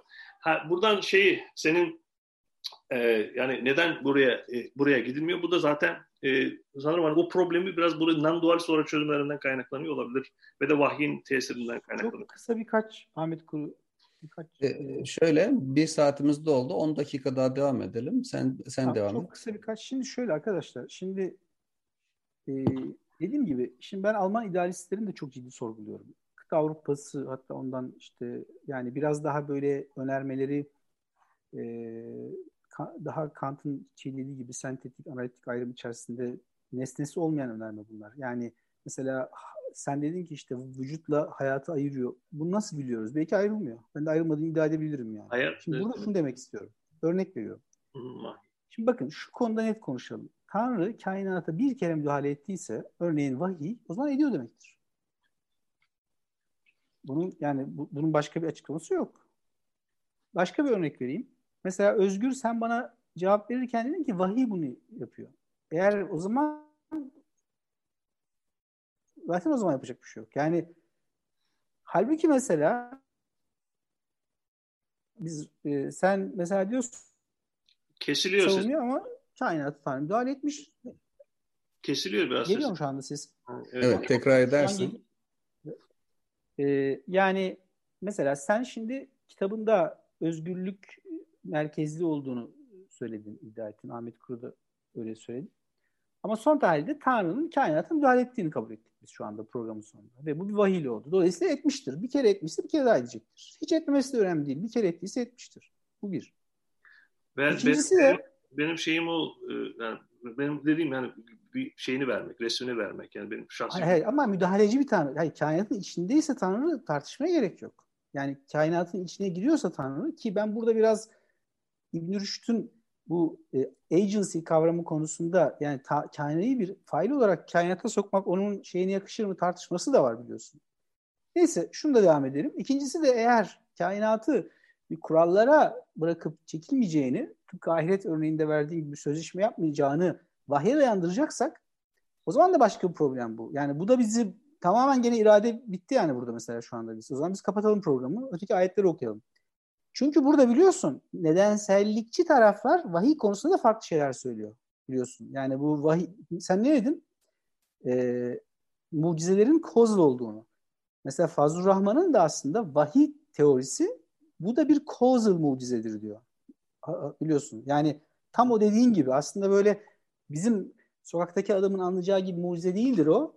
Hı hı. Bir tür kozaliteyle olmuştur diyor. Hatta e, yani dolayısıyla burada bence bunu çok iyi kurgulamak gerekiyor. Öbür türlü bir kere karışıyorsa yani bu delil şöyle bir şeydir. Mesela bu evin içinde bir tane kırmızı elma varsa ben bunu gösterdiğim anda bitmiştir. Yani Tanrı'nın kainata karıştığını kabul ediyorsak burada özgürlük söz konusu olamaz. Yani e, ki sana şunu söyleyeyim.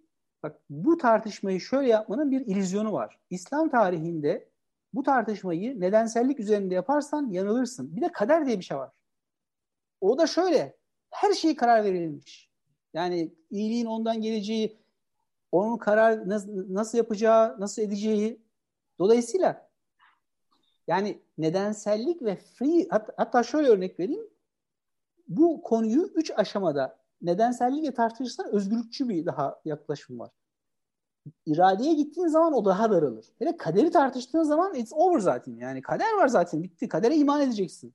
Şimdi dolayısıyla bence burada e, bu tartışmalar önemli. Dediğini hatta bu verdiğin örnekleri eşari konusunda sana katılıyorum. Diğerlerinin işte e, kelamcıların hatta bir kısım işrakın bunu özgürlüğe götürmeye çalıştığını, bunun için çok çabaladığını da çok önemli buluyorum ama sonuçta müdahale yani doğasını bilelim bilmeyelim. Başka bir dünyadan bir failin bu tanrı bile olsa dünyaya müdahale ettiğini kabul ettiğin anda buradan bir özgürlükçü şey çıkarmanın e, çok kolay olduğu kanaatli değilim.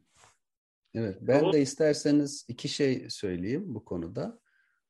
Bayağı güzel bir tartışma oldu. Evet, benim kişisel kanaatim ben Özgür Koca tarafına daha yakınım. Onu izah edeyim neden olduğunu.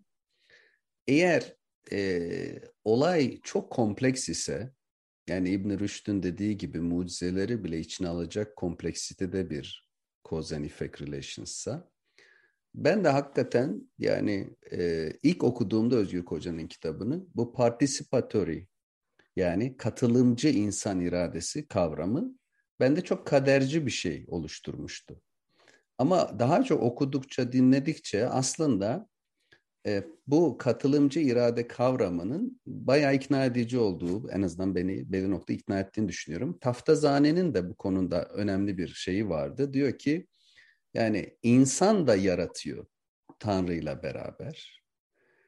E, bu yaratma ikisinin bir dakika, ortak bu, bir dakika. Bu başka bir şey söylüyorsun şu anda. Evet, başka bir şey Özgür söylüyorum. Koca'nın Aynen. Bir dakika. Hop. Evet, başka bir şey söylüyorum. Burada şimdi Özgür Koca'nın tarafında Değilim evet. belki. Peki tamam ben de Ahmet Kur olarak söylemiş olayım.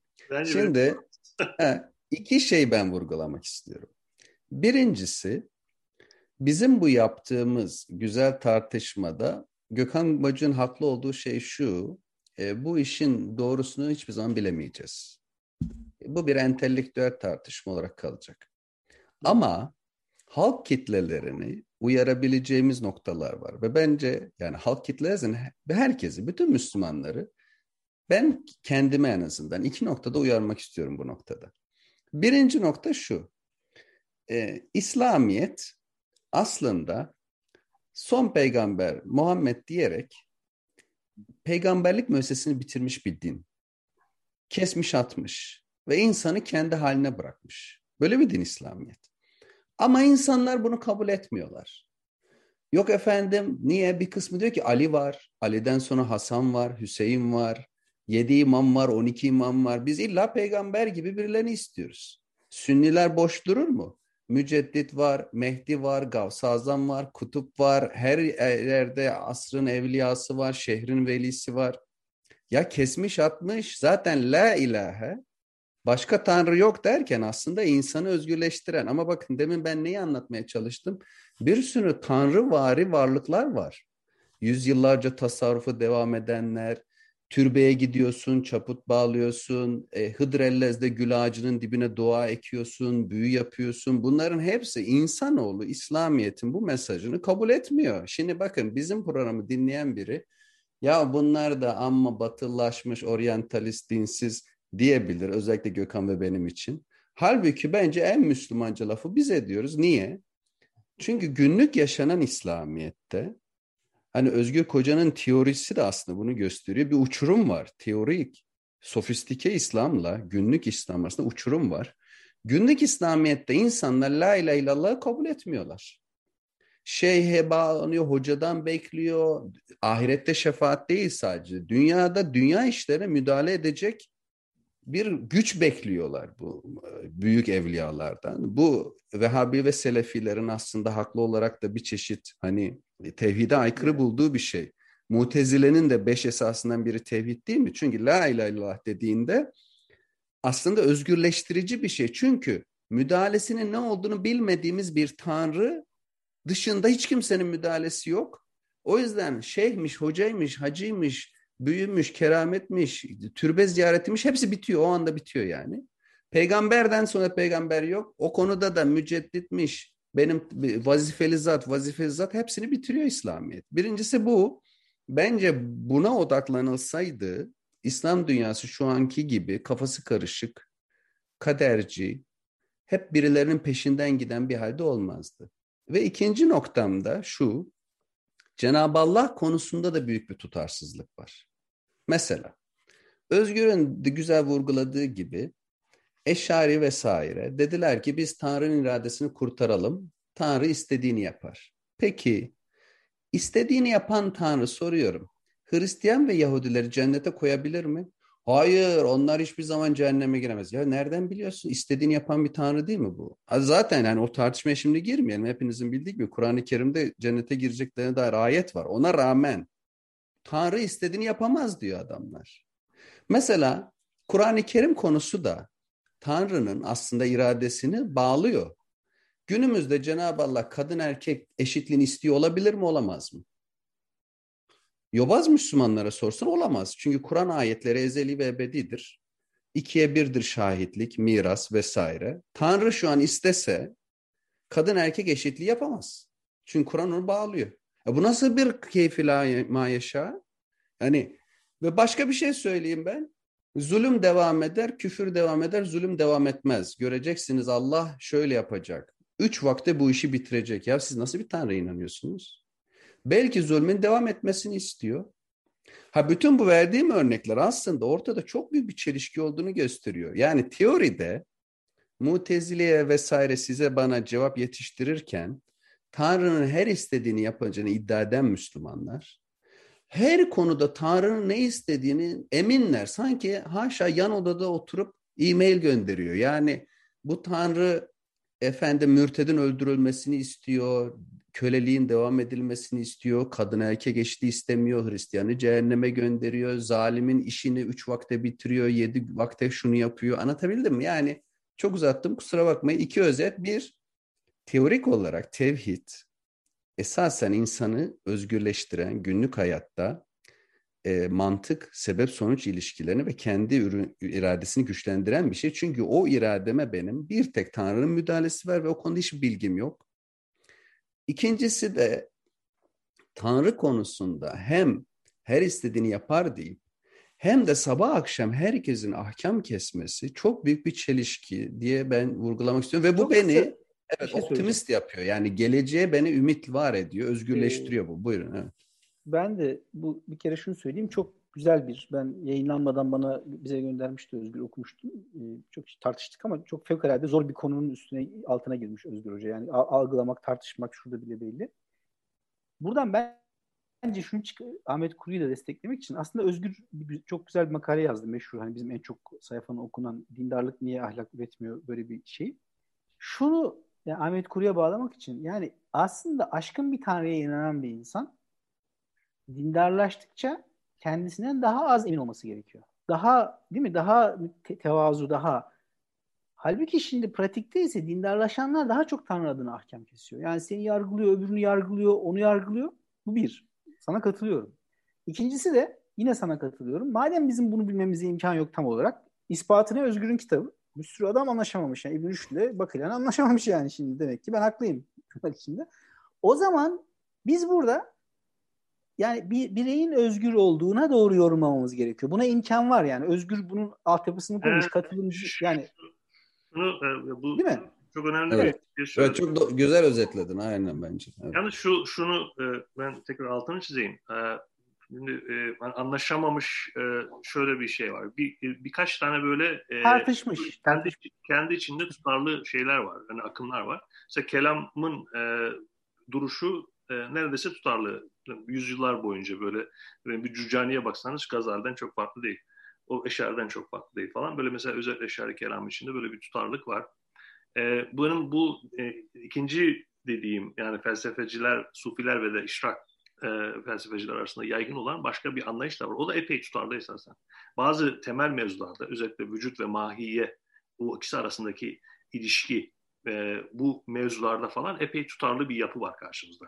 Hem bir taraftan gelişen ama öbür taraftan da e, bazı e, ana prensiplerini koruyan bir yapı var. Zaten benim ikinci kitap projemde e, bu e, İslam metafizinin prensipleri ve uygulamaları e, diye bir kitap üzerinde çalışıyorum şu an. E, böyle bir metafiziki yapı var, metafizik bir düşünce tarzı var. Bu epey bir tutarlı. Yani üzerinde anlaştıkları çok noktada var. Bunun içinde İbn-i Rüşd'ü de İbn-i Sina'yı da dahil edebilirsiniz. Bazı mevzularda değil mesela ama özellikle vücut ve e, mahiyet arasındaki ilişkiyi tartıştıkları yerlerde. Zaten benim de kozalite dok doktrini falan e, incelerken tem, e, merkeze aldığım iki kavram da o.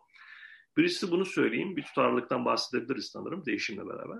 İkincisi de e, senin genelde getirdiğin eleştirilere ben de katılıyorum. E, Tanrı müdahil ise sonra bunun sınırı ne? Zaten onun için adet kavramı çok muğlak tanımlanmıştır dedim. E, ve de bu evet. problemdir yani. E, ve de e, senin getirdiğin eleştiri sanırım hani eşarlık için doğru olsa da e, sanırım bazı hani bu dediğim ikinci veya o diğer damar için çok fazla uymuyor olabilir. Çünkü orada Tanrı'nın müdahalesi diye kavram yok aslında. Çünkü arada siz iki tane şey tanımlamadınız ki bir diğerine müdahil olsun. Anlatabiliyor muyum? Yani orada bir daha non-dualist bir yaklaşım var. Ve bu non-dualizm o müdahale orada e, o kavram şey yapmıyor çok fazla oturmuyor yani. Hatta hulul ve ittihat gibi kavramlar bile oturmuyor. Kendileri de bunu zaten sıklıkla söylerler. Yani non-dualist bir yaklaşım o. Dualist değil. Yani, o, o, onu, onun altını çizmek istedim. Yani dediğin yani senin eleştirilerin daha ziyade sanırım eşarliğin o adet kavramı üzerinden yapılıyor. Ee, bir defa müdahil olan evet dediğin gibi e, oradan zaten çok fazla çıkış yok. Zaten yapamamış. Eşarlık da ben kitapta tespit ettiğim şeylerden birisi. O kavramı e, içi epey boştur. Ve de o boşluğu siz kendi arzularınıza göre doldurabilirsiniz. Özellikle e, din ve güç arasında bir ilişki kurmuşsanız ve özellikle de daha ne bileyim kolay düşünmesini bilmeyen kalabalıklar oluşturmak istiyorsanız. Birisi, ikincisi de bu. Üçüncü olarak da e, senin dediğin tutarsızlık mevzusu Ahmet hocam. O, o çok önemli. Zaten en büyük dertlerimizden bir tanesi bu. Tutarlılık. Bunu da sanırım kaynağı aklı hafif alan genel dini kültür yani. Aklı hafif alan insanın tutarlılığı çok olmaz. Çünkü e, gene e, bunu daha önceki programlarda da söylemiştim sanırım. Yani sembollerle düşünen bir dindarlık anlayışı var. E, semboller arasında bağ kurmuyor çok fazla. Hani oradan bir vahiy alıyor, buradan bir vahiy alıyor. Biraz böyle sürüklenen, e, tutarlı bir yapı oluşturmaya çalışmayan kafa yani şey anlayışlar var. Bu zaten olunca en böyle sanırım sığ bir din anlayışı ortaya çıkıyor. Bakın e, tutarlı olmaya çalışan e, e, ekoller, tutarlı olmaya çalışan, ama kelam bile böyledir yani. Kelam mesela siz hani biz e, kelam ekolü mesela Cürcani yazsanız yaptığı tartışmaların derinliği gerçekten yani şapka çıkarırsınız. Yani adamların o, o dönemki mesela Razi gibi bir Cürcani gibi kelamcının tartışma yapabilme delilli böyle ispatlı falan e, mantığı kullanarak falan tartışma yapabilme kabiliyeti gerçekten çok yüksek. Çok yüksek. Ve de açıklıkları aynı zamanda. Mesela felsefeye aç falan açıklıkları. Yani ne bileyim mesela Curcani'nin ben kitabını izledim yakalında. O kitapta da var. Muvafakat diye yüzyıllarca İslam medreselerinde, Osmanlı medreselerinde okutulan bir kitabı var. Mesela onun ilk bahsi tamamen, yani dört kitap o. İlk kitap tamamen varlık bahsi üzerine. O da şeyden geliyor, İbn Sina'nın tesiriyle yani. Şimdi bakın, e, Osmanlı medresesinde okutulan bir kitap bu e, dört cilt, neredeyse bin sayfa yani. Pardon, ilk cildi e, yaklaşık bin sayfa yani. Belki 500 yani epey kalın bir kitap ilk cildi.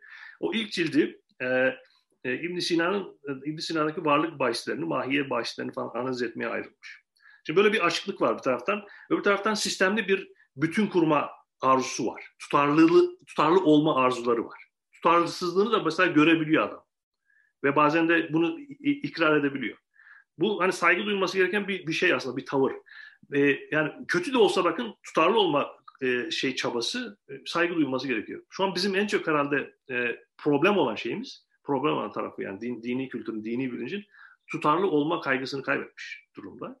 E, yani ve bunun da farkına varamıyor. Yani çünkü aklı o kadar ötelemiş ki e, bir gün burada şunu der, işte senin dediğin gibi yani e, bir gün işte irade Cenab-ı Hakk'ın her şey her şey Cenab-ı Hakk'ın iradesiyledir der. Ama bir taraftan da ertesi gün yani bunu söylediği sözün hemen ardından iki dakika sonra da e, Cenab-ı Hakk'a bir şeyleri icbar edebilir. Yani onu yapamaz bunu yapamaz falan da diyebilir yani. E, böyle bir e, ve bunun farkına da varmaz. Çünkü e, böyle andan ana sembollerle düşünen bir zihin yapısı oluşmuştur. Ve bu çok yaygın bir düşünce tarzıdır. Düşünce buna düşünce bile diyemeyiz sanırım. Bu sürüklenme tarzıdır diyelim. Yani e, oradan al, buradan al ve arada bir şey kur. E, biz sanırım hani İslam İslam e, geleneği, İslam medeniyetinin başarılı olduğu yüzyıllarda böyle e, daha aklı önemseyen ve tutarlı olma çabası gösteren şeyler var. Bir yapılar çıkmış. Kelam da öyledir. Mesela Sufi geleneği de öyledir. E, Sufi metafiziğinden bahsediyorum özellikle. E, bu sonra bir yerde kaybolmuş bu. Modernitenin tesiri de olabilir, gücün tesiri de olabilir. Çünkü bir eziklik var orada. Bakın geçenlerde bir tanesi bir bir bir e, meşhur bir herhalde profesör Türkiye'de e, şeytanın debileri falan dedi. Aristo şuna buna değil mi?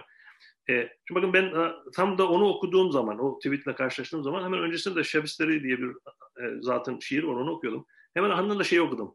E, Mevle, e, Mesnevi'nin ilk beyitlerini tekrardan arada okumayı severim. Mesnevi'nin ilk beyitlerinde orada mesela aşktan bahsediyor Mevlana, e, Rumi. Aşktan bahsederken işte aşk bizim işte e, Eflatun'u Calusun, Calunus ema diyor. Yani o bizim hem Eflatun'umuzdur hem de Calinus yani Galenimizdir diyor. Aşk. Şimdi bakın e, o dönem ki hani Eflatun e, resmi bu.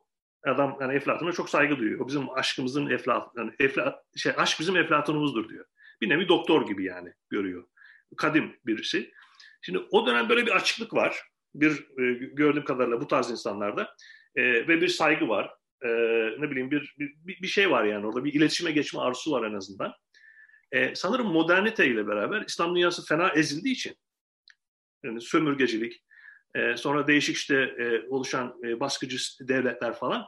Bu, bu güven kaybolduğu için artık hani Eflatun şimdi şeytanın peygamberi ne dönüşmüş durumda. Ortalama bir e, şey için. Bu, bu uçurum bir, ben bunu tarihsizlik olarak görüyorum ve e, o döneme dair hani, o dönemde yazılmış eserleri görünce aslında e, ne derece dini düşüncenin de kendi içinde e, sığlığa doğru kaydığını, e, bir nevi sığlaştığını görmek esasen e, üzücü yani epey. E, yani o, bir, bir cürcani ke, yani insan arıyor. Keşke bir kelamcı olsa da şu cürcani şeyinde olsa yani. Onunla tartışma yapabilsek. Yani benim bir sufi olsa da Rumi gibi olsa da şey yapsak yani oturup konuşabilsek falan. Çok derin güzel insanlar gerçekten. Ve, ve bunlara sanki kendi geleneğine ihanet etmiş bir e, yapı da var. Yani bu düşünce şu an bizim hakim dindar bilinç sanki kendi geleneğine ihanet etmiş e, bir bilinç gibi görünüyor bana. Bunu da yalnızca paylaşmak istedim. Doğru. Çok teşekkürler. Son sözlerinizi alıp kapatalım isterseniz. Ben mi Gökhan, Gökhan Bacık var mı ekleyeceğin? Evet ben katılıyorum Özgür'e. Yani e, şu bence çok önemli bir şey söyledi. E, sık sık tekrar ediyoruz belki ama sadece bu değil yani. Mesela e, sanat tartışsak burada. Mesela şekil çizilir mi? Ne bileyim e, heykel tartışsak, ertesi gün felsefe tartışsak. Aksine her konuda İslam dünyası aşağı gitmiş. Yani bu sadece felsefe tartışmasında değil. E, ne bileyim sanatta. Şimdi ben yakın zamanda bir kitap okudum. İran şairleri diye, kadın şairleri diye. Hatta size göndermiş olabilirim. Belki gönderdim. Ya o e, şeyin e, Selçuklu Sultanı döneminde şair Mahsati diye bir şair var. Şeyde çalışıyor. Yani katip olarak çalışıyor. Öyle şiirleri var ki Bayan. ve ilginç olan ne biliyor musunuz? Ne evet, kadar üzüntü vereceğim. O kitap 7. yüzyıldan başlıyor. Bugüne geliyor. Bugüne geldikçe kadın şairler İran dışında sürgün biliyor musunuz? Yani 7. yüzyılda 8. yüzyılda İranlı şairler çok provokatif şiirler var. Kendi ülkelerinde çalışabilmişler. Selçuklu'da şurada burada. Bugün İranlı şairlerle ilgili küçük biyografi koyuyor şiirlerinden önce. İşte İsviçre'de sürgün, şurada sürgün. Yani hayatın her alanında hakikaten Özgür Koca'nın dediği gibi biyobazlığa girilmiş. Bu çok fevkalade üzücü. Evet, evet. Peki, evet. çok İsterseniz. tabii, tabii. Son sözümü söyleyeyim. Evet, çok güzel söyledi Gökhan. Benim de bir talebe bir master çalışması yaptık daha geçenlerde. Bir e, Sufi şair eski, e, yani 14. yüzyılda yaşamış bir Sufi bayan şair üzerine. E, ve, e, ve şunu da fark ettim ben. Mesela bir bayan Sufi'nin e, o derece şiir yazabilecek. Şiir yazma tarzı mesela bir Rumi gibi insandan farklı. Yani Tanrı telakkisi, Tanrı'yı resmedişi falan farklı. Ve hiç e, yani e, bir nevi e, yani hiç fark et, farkına varılmamış. Benim şu ana kadar farkına varmadım. O tezle ancak farkına varabildiğim şey. E, yani o e, Tanrı telakkisine ne derece tesir ettiği feminen perspektiften nasıl evet. Tanrı telakkisine ulaşıldı ve onu Cenab-ı Hak ile nasıl bir ilişki kurdu. Mesela bu çok daha farklı bir janra. Ee, ve incesin, incelenmesi gereken karşımıza yepyeni şeyler açacak bir şey. Ama dedi, yani e, çok ihmal edilmiş şeyler dedi. Çok e, yani doğru şeyler. Evet. Peki. Çok teşekkürler. Madem kader tartıştık, kısmetse inşallah gelecek ayki söyleşte buluşmak üzere. Herkese esenlikler diliyoruz. İnşallah. Görüşürüz. Ahval podcastlerini tüm mobil telefonlarda Spotify, SoundCloud ve Spreaker üzerinden dinleyebilirsiniz. Apple iPhone kullanıcıları bize iTunes üzerinden de ulaşabilir. Türkiye'nin ve hayatın cıvıl cıvıl sesleri Ahval Podcast dizisinde. Kulağınız bizde olsun.